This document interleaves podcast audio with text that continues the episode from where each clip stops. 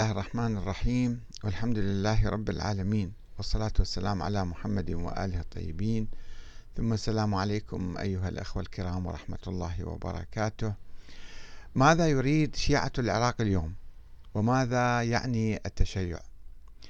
الصديق أحمد المختار من الموصل يسأل ويقول: أستاذ، ترددت كثيرا بكتابة السؤال حتى لا يفهم بشكل خاطئ، ليس من قبلكم وإنما من قبل المتلقي، وتضيع الغاية المرجوة منه.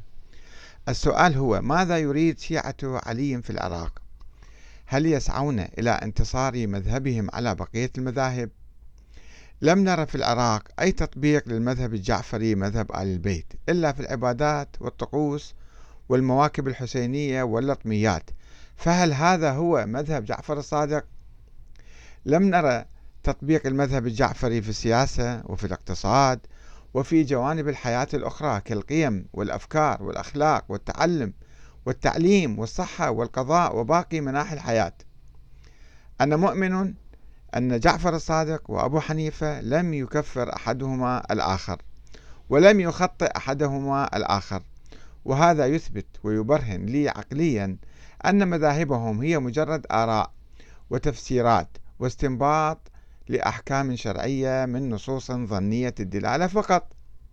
أما ما ينقله علماء الدين من جميع المذاهب أن الاختلاف, الاختلاف بين المذاهب والمذهب الجعفري هو اختلاف عقائدي، فهذا خلاف الحقيقة وثبت خطأه عقليا. فإذا كان الاختلاف عقائدي فلا بد أن يكون أحدهما صحيح والآخر أو صحيحا والآخر خاطئا، فيكون الصحيح مؤمنا والخاطئ خارجا من الملة. والحقيقة أن لا جعفر الصادق أخرج أبا حنيفة من الملة، ولا أبو حنيفة أخرج جعفر الصادق من الملة. فالآن ماذا يريد الشيعة في العراق؟ هل يسعون إلى العبادات والطقوس والمواكب واللطميات فقط، أم يسعون إلى الحياة الكريمة في العبادات وفي السياسة والاقتصاد والقيم والأخلاق وباقي مجالات الحياة؟ هل يسعون فقط إلى أن يكون انتماء الحاكم جعفريا فقط، وهذا كل مرادهم وحلمهم ومادة الحكم التي يحكم بها أو يحكم بها الحاكم، بعيدة كل البعد عن جعفر الصادق والحسين الثائر وعن علي بن أبي طالب وعن محمد رسول الله صلى الله عليه وآله وسلم، حيث الحرية الشخصية والمثلية والسحاق والزنا والخمور والقمار والربا والتجاوز على ذات الله سبحانه وتعالى والتجاوز على رسوله صلى الله عليه وآله وسلم بحجة حرية الرأي والفكر. هل ينفعهم انتماء الحاكم، أم الذي ينفعهم أكثر وأعظم هو مادة الحكم التي تحقق لهم الحياة الكريمة، حتى وإن كان من يحكمهم ينتمي لمذهب آخر؟ في أحد الأيام كان لي صديق في السوق من المذهب الجعفري، كان هذا الكلام في عام ألفين وثلاثة عشر قبل أن تحتل داعش مدينة الموصل. في أحد الأيام مر صديقي من أمام محلي في السوق وألقى التحية وجلس عندي وطرح سؤالا بعد أن احتسى الشاي: لماذا لا تتعاملون مع المذهب الجعفري كأحد مذاهبكم العديدة؟ الخلافات موجودة بين مذاهبكم كل، لكنها لا وجود لها على أرض الواقع، فالكل متحدون، فلماذا تتعاملون مع المذهب الجعفري كمعاملتكم للمذهب الحنفي والشافعي والمالكي والحنبلي؟ فكان جوابي له: يا صديقي، إذا كان العلماء السنة والشيعة يثقفون أتباعهم على أن الخلافة عقائدي، وإذا كانت أثير الكراهية أو أثير الكراهية يبث ليل نهار بالكراهية، وإذا كانت السياسة تتعمد التفرقة والكراهية والقتال والصراع والاحتراب، فكيف نقدر أنا وأنت ومن مثلنا أن نحقق ما طرحته؟ بالمناسبة لم أرى صديقي هذا بعد أن احتلت داعش الموصل. أه وأنا أجبت له أجبت باختصار، قلت له: هذه مشكلة نابعة من الفهم الطائفي القشري الصفوي للتشيع، وهو مع الأسف معشعش في الحوزة الأمية غير الحوزة العلمية يعني، خلاف الفهم الجوهري للتشيع الذي يعني العدل والحرية والديمقراطية والمساواة والثورة على الظالمين، والذي نعمل على نشره في مواجهة الفهم الخاطئ الفهم الطائفي. علق عدد من الأخوان على هذا الحديث، وقال الأخ حسين عليوي الجبوري: أحلى ما في الموضوع تسمية الحوزة الأمية فعلا أمية، وتعمل على تجهيل عامة الناس. والأخ أبو طاحة اللامي قال: وأنا أسأل ماذا يريد سنة العراق اليوم، وماذا يعني التسنن؟ أجابه الأخ شكري الحديثي، قال له: لا يوجد شيء اسمه تسنن، لا يوجد. أما ماذا نريد فأقول لك: نريد حكم عراقي خالص ونزيه، ونريد قانون يسود فوق الجميع، ونريد استغلال نزيه للثروات لثروات البلاد لمصلحة أهل البلاد. وحديث طويل. الأخ أيضا شكري الحديثي يسأل ويقول: وأنا أسأل هل وجدت الجماهير التي كانت تهتف نريد حاكم جعفري، هل وجدوا حكما جعفريا على منهج ومذهب الإمام جعفر عليه السلام، أم أن الأمر ليس بمنهج الحكم وإنما بطائفة الحكم أو طائفة الحاكم؟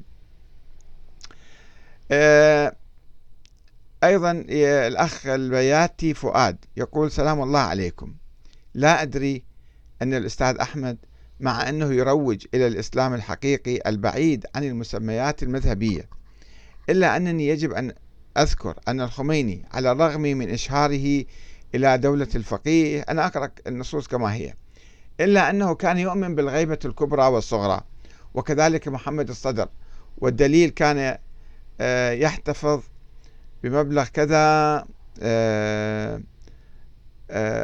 شيء شخصي يعني عرضي، المهم فلا أدري. يقول: ما هي وجهة نظر أستاذنا حول بي حول تحرير المسلمين من الخزعبلات خصوصا الشيعة بالإضافة إلى السنة، وبينما هو يؤيده، يعني أنا أؤيد أحمد الكاتب يؤيد نظرية الفقيه أو ولاية الفقيه للخميني والصدر والخوئي أو المرجعية على الرغم من اختلافهم على نظرية، وخذ الكثير من الترهات وزد عليهم أهل السنة وزد عليهم السنة. نرجو الإجابة مع احترامي لجميع المذكورين.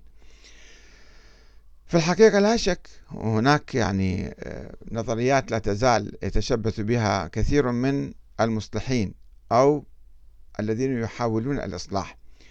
نحن نأخذ مواقفهم الإيجابية، خطواتهم الإيجابية نحو العقل ونحو يعني إقامة العدل، وإذا كانت لديهم نظريات خاطئة نقول نظريات خاطئة، يعني ليس بالضرورة أن نشطب على الإنسان مئة بالمئة مرة واحدة، ولا أن نقدسه ونأخذ كل كلامه صحيح مئة بالمئة.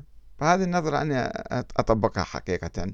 أي إنسان يقول كلام حلو وجميل أقول له بارك الله فيك، وأي عمل جميل أيضا أقول له بارك الله فيك، وإذا كانت هناك أخطاء أقول هذه أخطاء. المداخلات كثيرة في الحقيقة، وأنا ليس لدي وقت طويل، لا أريد أن أطيل عليكم. الأخت منتهى خالد تقول: ماذا يريد الشيعة؟ يريدون أن تتركوهم وشأنهم، هل هذا كثير عليكم؟ فالأخ مهادين الجيلي يقول له لها: ومن له علاقة بكم، فقط اتركوا أصحاب محمد وشأنهم، ولا تسبوا أزواجه، وطبقوا القرآن والسنة النبوية، ليس لأحد سلطان عليكم، وهذا ليس مطلبا تعجيزيا. تقول له: أنت طبق القرآن والسنة واتركنا نحن ندخل النار. يعني هذا حوار يصير مو علمي بالحقيقة. آه الأخ سلام حمد آل بريبت يقول: فعلا التشيع الصفوي دمر المذهب الشيعي. وأيضا الأخ حسين العبيدي يقول: آه وعندما يقف باسم الكربلائي وغيره يرثون الحسين والعباس ويبدأون بالقذف والطعن، ووراءهم مئات ألوف مئات الواقفين يرددون ما يقولون، ولا يخرج من بينهم من يقول لهم كفاكم هذه الألفاظ وهذه التفاهات، وليكن رثاء فقط. هل هذا كلام هل, هل هذا كله إسلام سياسي؟ فائق الأبيدي أو الأخ أحمد مهدي يقول: لا يوجد في الإسلام مذاهب، الدين واحد وهذه مجرد أسماء اختلقت. الأخ فائق الأبيدي يقول جعفر الصادق من آل البيت ومن أكابر علماء المسلمين والذين يدعون ال...